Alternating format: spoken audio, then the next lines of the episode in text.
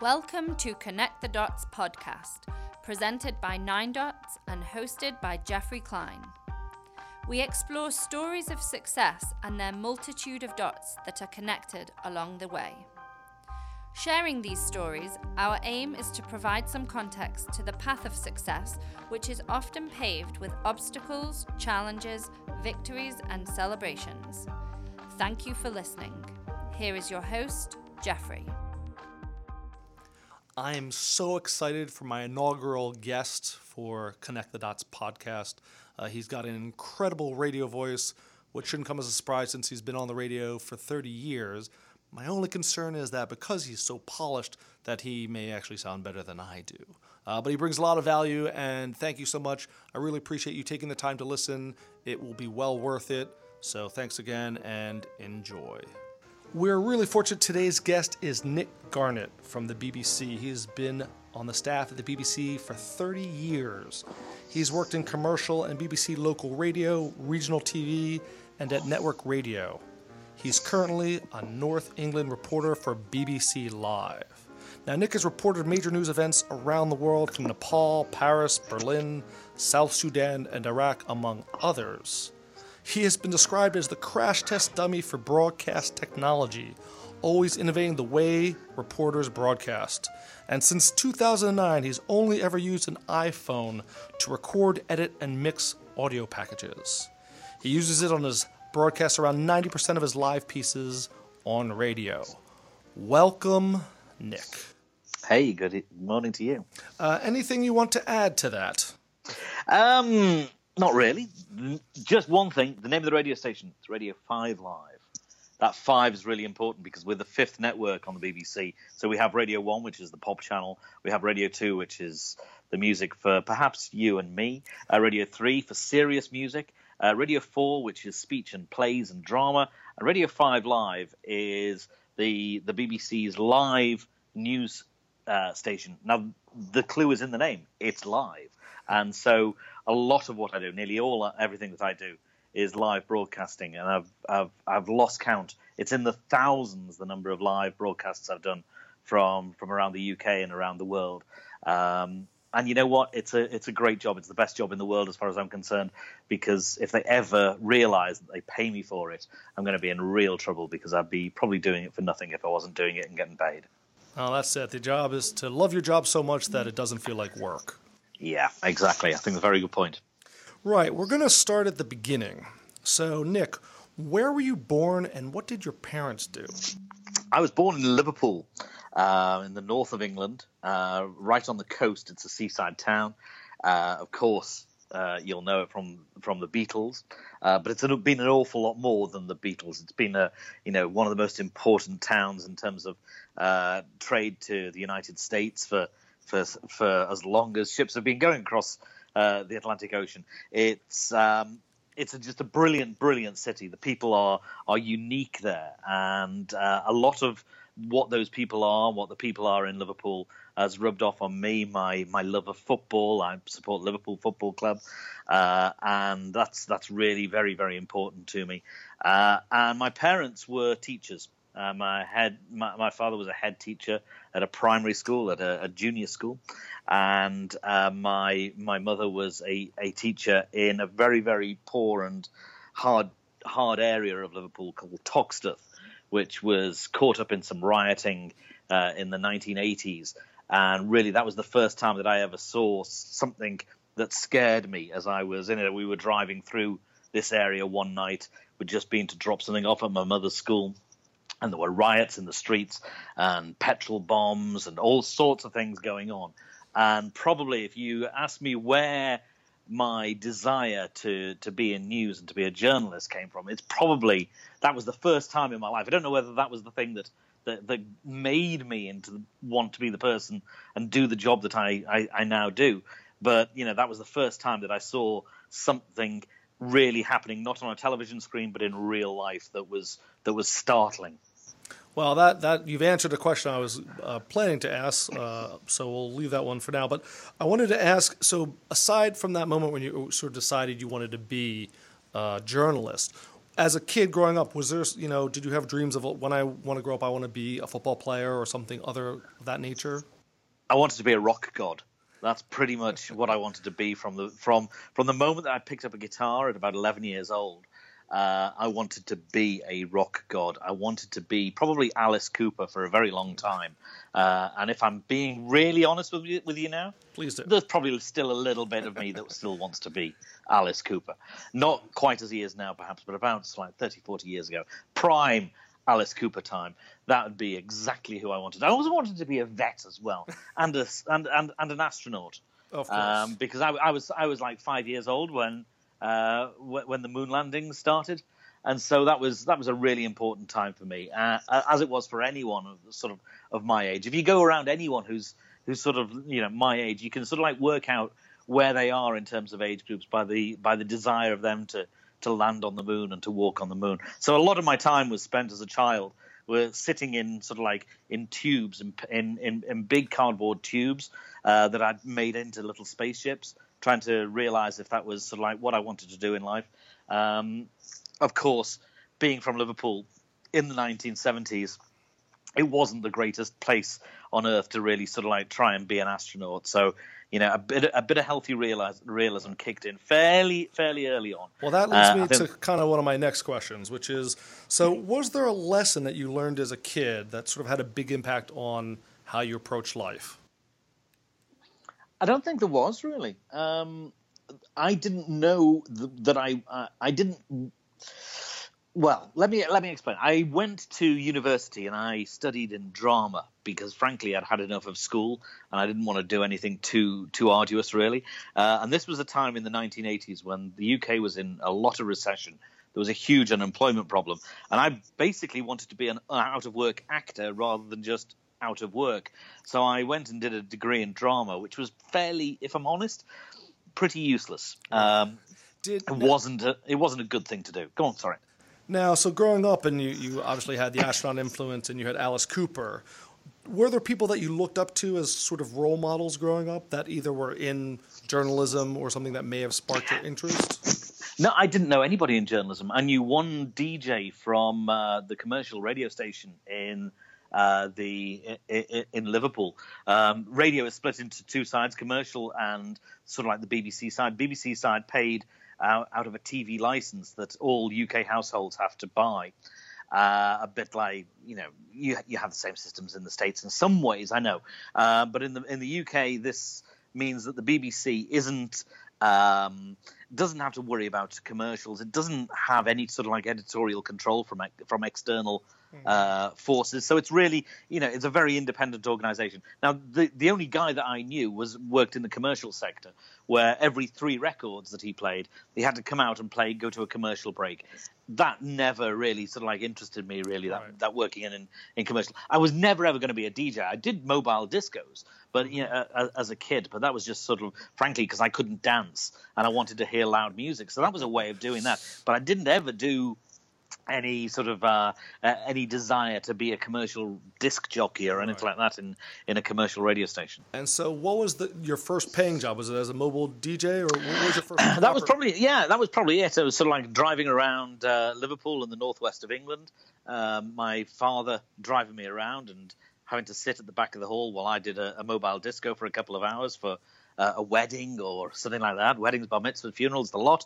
Um, and that was sort of like that was my first paid work, apart from things like you know um, uh, working in bars and things like that. Because you know in the in the UK the the regulations aren't quite as strict, and there are certain ways, especially in that time. Uh, certain ways around them. There was no sort of like paper checking. So I used to work in bars at sort of 16 or 17 years old, which was very useful, I have to tell you. Mm-hmm. But um, when I left university, the first paid job I had after I left university was as a, as a lighting director in a theatre company in Cornwall, which is in the southwest of England. And I was down there and I got a phone call from my mother saying I don't, I'd, I'd already been sort of like playing around with desire to be in radio. And, you know, it was something I wanted to do because I, you know, I, I wanted to um, to use whatever few skills that I had that I'd learned from drama. I didn't want to be an actor, and I thought, hey, I'll go into the BBC and try that. So I, I, I was sniffing around, as we say, trying to see whether that was a possibility. Um, my, and my mother, uh, it, this is so so often the case, isn't it? My mother was walking around as a teacher, walking around in the playground with another teacher who said, my husband is the news editor at Radio Merseyside, which was the local radio station I'll see if I can get him in with you. Uh, and that was how my first steps into the BBC happened. So, now, of course, what you, have to do, what you have to do at that point though, is you can't uh, just accept that you're going to get a job. You have to work really, really hard. So I worked without pay for about nine months, uh, just wow. working and working at the radio station. And eventually, somebody said to me, "Who the hell are you?" And I said, uh, I'm, "I'm I'm the guy that you don't pay." And he said, "Well, we'll start paying you." And that was how it started. um, I want to ask you: Is there someone you've met that you didn't, you know, you didn't know, but you've met that sort of changed the course of your life in terms of the direction you wanted to go? Um, there have been reporters that I've met that I've I've really looked up to. Um, most won't mean anything. They're just people who are in the UK who mm-hmm.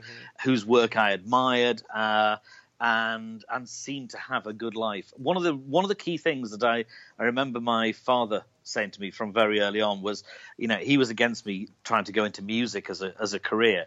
Uh, he said, you know, you, you look at uh, you look at rock gods, rock stars, pop stars, and they have a longevity of about three or four years. Uh, you look at the guy who's playing the records, and they have a longevity of about ten or twelve years. Almost secure. So that's that's more secure. That's the career to be starting to look at. Now, I looked at it another way and thought, I don't want to go into playing records really. I'll do a bit of, of presentation work and presenting on the radio, but I want to try and be somebody who's got a long life. Uh, and I could see that news was the long. way of doing that. So, when, when did you realize that what you really wanted to do with your life, that you wanted to go into news, that you wanted to go into radio? Uh, I saw a very, very, very large road traffic accident, which uh, I think left half a dozen people dead uh, and dozens and dozens seriously injured.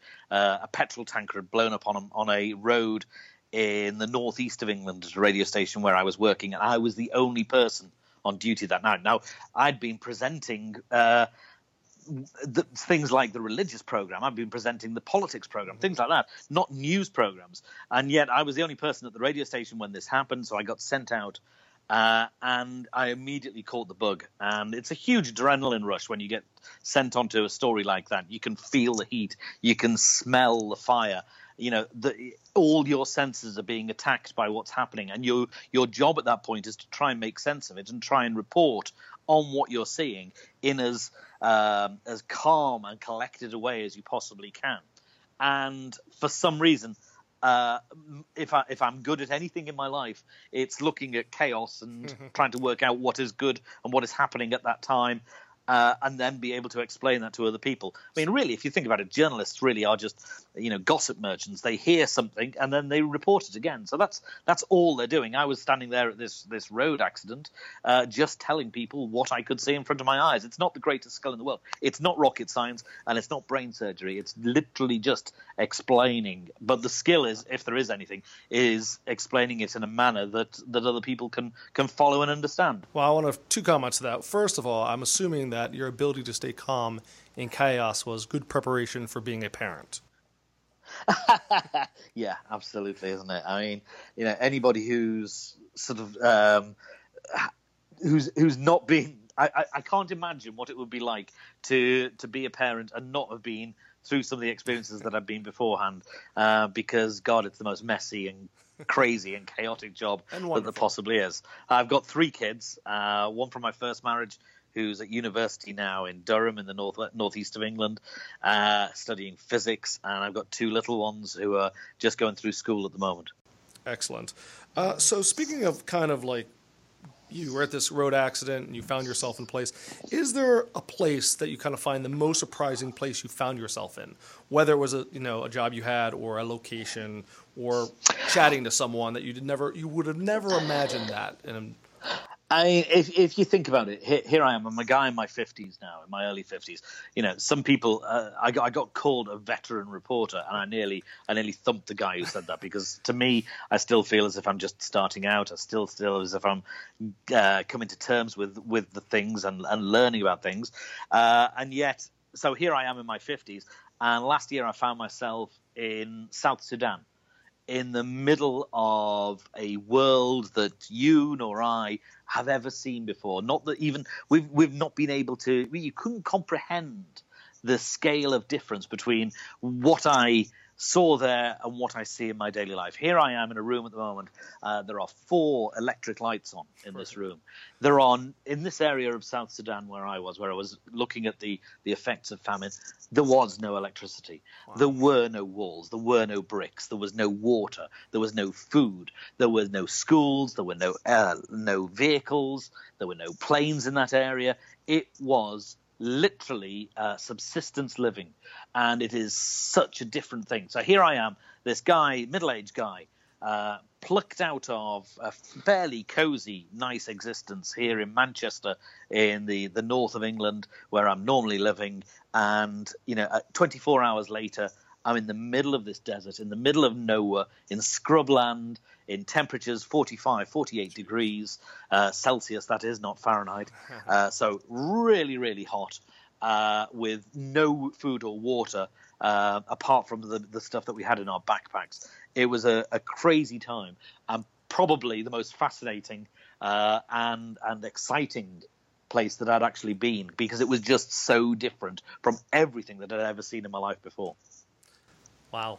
So let me ask you this: You talked about being a, a veteran uh, reporter and not necessarily liking that term. Is there a point in your career in your life where you finally consider yourself a success? No, I don't. I don't consider myself a success yet at all. I don't think that I've actually got to where I want to be at all. Um, I think anybody who thinks they're, they're, they're successful, perhaps, is um, uh, they're in danger of uh, of believing their own hype. Uh, and I think that you know a little bit of uh, fragility in your own self belief is, is a really good thing. So I don't think of myself as a success. I'm only as good as the last story I did, uh, and as the last story I did was one about deck chairs on the beach in Blackpool. Uh, you know that's uh, you know, I've got a, there's a constant need to reinvent yourself and redevelop yourself uh, and come up with new challenges and new strategies and new ways of working just to try and keep on top of the game. The world is changing at such a rate at the moment that you know you've got to keep going and you've got to keep changing if you want to keep uh, keep in, in, in front. Let, me ask you, how did you get your current position, and how long have you been in the position you're in now? um, I, I, joined Radio Five Live about twenty odd years ago, which and, and people will think, my God, you know, this guy's been doing the same job for twenty years. I haven't done the same job for for, for six months. You know, it changes all the time. So uh, I cover news in the north of England it means that you know whatever happens, you know, an event happens, and I get sent to go and cover it. Uh, and so you know, every single day is different, and every single day is unique. Uh, in the last few years, I've been concentrating on working out ways that we as broadcasters can broadcast without all the big satellite trucks and the TV trucks and the huge TV cameras that you you you grow up you you've grown up with. So stripping all that away and using smartphones to be able to broadcast on, so that gives you a much much more close uh, way of working. You're you're much closer to the person that you're interviewing, and there isn't a, a camera crew behind you with a, a huge camera crew and lights and everything. You are just talking to one person. You get a very honest type of interview when you do that. So, so I've been work. Sorry, go on. No, go on. Well, um, that's what I've been working on in the last few years. In the last year, I've um, really got away with gone away from most of my radio work, and now an awful lot of the time I'm, I'm filming and I'm making videos, uh, which go on uh, either BBC TV or on BBC's website. Uh, now you might think, hey, he's working for a radio station. What's he doing doing video? The whole world of of broadcasting is changing. The whole world of journalism uh, is changing, and radio stations do TV, TV stations do radio, uh, newspapers do do TV and and do radio as well. We're all doing the same thing. Uh, and at the moment, we're in this state of flux where really we've got to push, push, push to make sure that the BBC and the station I work for is right at the top of the, the tree in terms of the stuff that we do, the stories that we do, uh, the skills that we can bring, and the quality of the work that we can put out. So let me ask you this. What's next from your perspective in terms of broadcast journalism, as well as what's next for Nick Garnett? Um, for broadcast journalism, I think that you know there's going to be far more convergence where uh, the, the the lines blur completely between uh, what is a a piece for online, which is you know a, a website page, uh, on bbc.co.uk slash news or bbc.com slash news, uh, and you'll see those stories. But you'll already see that there is video work going on in there. You know, very very soon we're going to see far more live integration of uh, of pictures, uh, of live pictures in in our web pages. Uh, that's going to be happening. I mean, we're seeing that with technologies like Facebook and with with social media as well. Uh, but that's going to really really push out far, far more in the future. Um, and newspapers are really going to be pushing us hard. For a, a, long time, people have been saying that the newspaper industry is dead, dead. They've been very, very clever. You look at stuff that the Wall Street Journal is doing, you look at what the New York Times is doing. They're really at the top of their game. We have to make sure that we, we push them as far as we can. As for me, uh, I'd love to be travel- doing more traveling, traveling around the world. You know, I've been to you know a lot of the countries that I want to go to, but there's a lot more places that I want to see. I want to see all the countries that, frankly, are on the danger list and places that you that that frankly normal, sane people would not even think of going to. They're exactly the type of places I want to go because that's where the stories that we're not hearing about are actually happening. So you want to go there because you think those are where the best stories are? Why? Why oh, you oh, yeah. want to go to where danger is? Uh, it, it's not the danger really. Uh, you know, I'm not a, a, danger junkie. I've got three kids. I've got a wife. You know, I don't want to end up dead. I don't. You know, there are too many people who have done that, uh, and and journalism is increasingly a uh, a dangerous job with that respect. Um, but I want to go and see the places. For instance, I, a friend of mine um, met, got in touch with me on social media today to tell me about the flooding that was happening in South Nepal. I'd been over to Nepal after the earthquake a couple of years ago. I've stayed in touch with this guy, uh, and he was telling me about the absolutely terrible effects that the flooding is happening in the south of the country at the moment. They have nothing. They have no infrastructure. They have no road systems at all. Uh, it, it's absolutely awful what's happening there, and that's exactly the type of thing that I want to go to see. I want to get there and I want to be able to report on it, to be able to tell people exactly what's happening elsewhere. And how is what you're doing now? Are you doing anything in particular to prepare for the ability to go to these far away places, these less safe uh, places? Well, I mean, we it's a constant thing. I mean, I always have bags packed.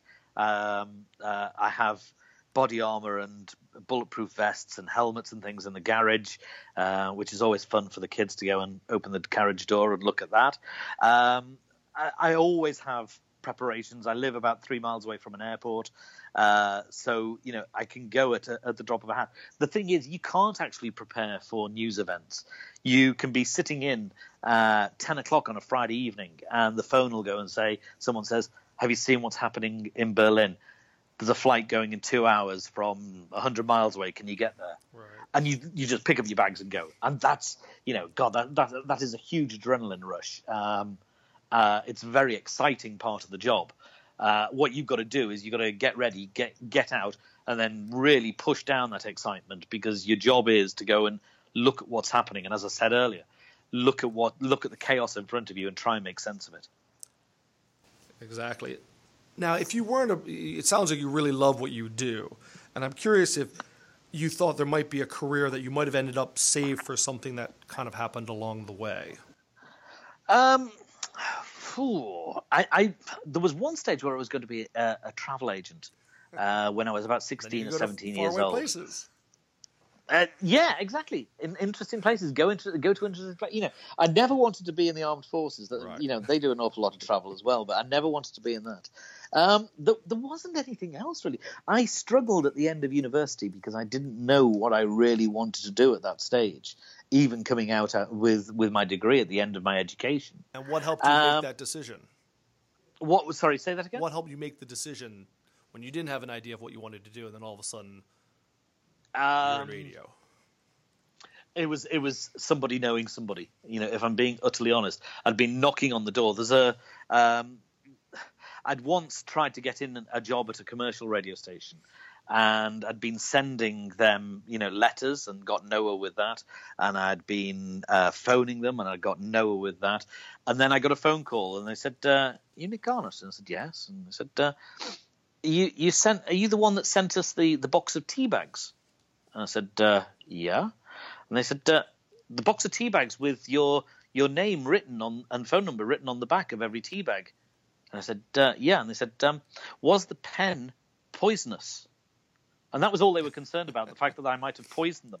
Um, but uh, it was the that was the breakthrough moment with with that station uh, because they wanted to go and see me. So uh, they they said, okay, you might, you know, who, who the hell's this guy who's who's written on every tea bag uh, with his name and number? Uh, we better go and see see what he's about. And so they got me in, and I I did a bit of work there as a result of that needless to say, I'm not with that radio station now. I'm with another one where I didn't do that, and it was a non-poisonous pen. I have to, Good, I good to hasten hear. to, add. Good to hear. I got one more question, then we're going to go into the nine rapid fire questions. So, from your 30 years of experience in the radio and broadcast field, if you could go back in time and change one decision you made, what would it be? Oh, That's a tough one. Uh, I would, I would have, I would change the degree course that I went on, because uh, although I'm very aware that I still use quite a few of the skills that I learned in drama in terms of the way that you communicate with people and the way that you can create eye contact and, and empathy when you're you're trying to interview someone, the fact is is that if I'd done a more rigorous degree education, I would have had more skills uh, that that could have given sent me off into different avenues. Uh, you know, so I really regret the degree that I did. Um, and you know, if if it's something that I've said to my children already, you know, do a degree that will lead you somewhere. Um, so you know, as I say, one of my boys is at university studying physics at the moment. Uh, I don't think he's going to have the same problem when he comes out of university at the end and go, "Oh my God, what the hell can I do now?" You know, he's going to have a fair idea, and there are going to be people knocking on the door wanting him rather than the other way around, which is what I had to do. Right, excellent. So now we're going to jump into the nine rapid fire questions, and if you could just kind of off the cuff, first thing that comes to mind. Some of them are straightforward, some of them require a little thinking. So, is it better to be a planner or a doer? Do it. Are you a risk taker or uh, more risk averse? Risk taker. Yeah, not surprising there. Uh, is it better to make connections online or offline? Offline because you can see the look on their eyes. What's more important, the journey or the destination? It depends if you're on holiday or not. If it's if you're on holiday, the journey is the worst thing possible. If you're um, if you're working, destination definitely. Name something on your bucket list. Moscow, or actually no, not Moscow. Um, North Korea and Iran. Wow. What one book would you recommend to help people be more successful? That's an interesting one. Uh, the problem with uh, with journalism books or books about broadcast industry or, or or the media is that they're out of date as soon as you as soon as they're printed. They're you know they're useless. There's no point in learning from a book about journalism. You have to go out there and do it. But the one book that I can think that I I'm look I'm looking at my books at the moment. The one book that I can really recommend is uh, a book called The ISIS Hostage by a guy called Puk Damsgaard who was a journalist who was held for 13 months in Syria. Uh, uh, and he was out doing his job just as I go and do my job. It's a it's a book that grounds me. And whenever I think about going somewhere else, I think about that book. Uh, uh, and if I'm going to a dangerous situation, I just think about what happened to him. 13 months in captivity, an absolutely hellish existence. And eventually, he was he was found and he was he was rescued. Unlike so many of the the IS uh, hostages. Um, and I, you know, I could reel off the names uh, of, of so many people who've been killed. This guy managed to survive, and that they're the lessons that I take from that book. Excellent. Name one of your favorite movies. That's a difficult one. That's a really. I mean, I, I, I, I don't know. I, I, at the moment, I'd say probably Dunkirk. Excellent. Here's a tougher one then. What would the title of your autobiography be? Um, shit happens. Excellent. Uh, finally, if you could be credited with inventing something, what would it be and why? It would be a, a device. This is so geeky, this, but it's it's such an important part of my job. It would be a device that would mold together the internet connections of three or four s- networks uh, into one single signal that would enable me to broadcast from anywhere in the world, uh, from any network in the world, at broadcast quality speed. So a really, really fast internet connection, mobile internet that's faster than cell cell networks at the moment, uh, to be able to broadcast from anywhere in the world just using your simple mobile phone, cell phone. Nick, excellent. Thank you so much. First of all, uh, before we sign off, I want to know how people can find you online, social media. Really, my my um, my Instagram and my Twitter accounts are at Nick Garnett BBC. I don't really do Facebook that much, um, but for for various reasons. But but Twitter and Instagram are normally where I hang out. Wonderful. Well, Nick, thanks so much. I really appreciate you uh, coming on and being my first inaugural guest to this Connect the Dots podcast. And I want to say, Nick, thank you so much for helping us connect the dots. Hey there, podcast listeners. Thanks so much for giving me your attention. I appreciate your time. And if you made it this far to this outro, that means you may have listened to the whole podcast, which is awesome. My hope is you got some value, some little nugget out of this piece of edutainment. If so, I'd be very grateful if you would subscribe on iTunes or wherever you get your podcasts. Leave a glowing review, subscribe, comment, all that good stuff. You can visit our website, Nine Dots Podcasts, for all the deep, rich content. Thanks again for helping me connect the dots.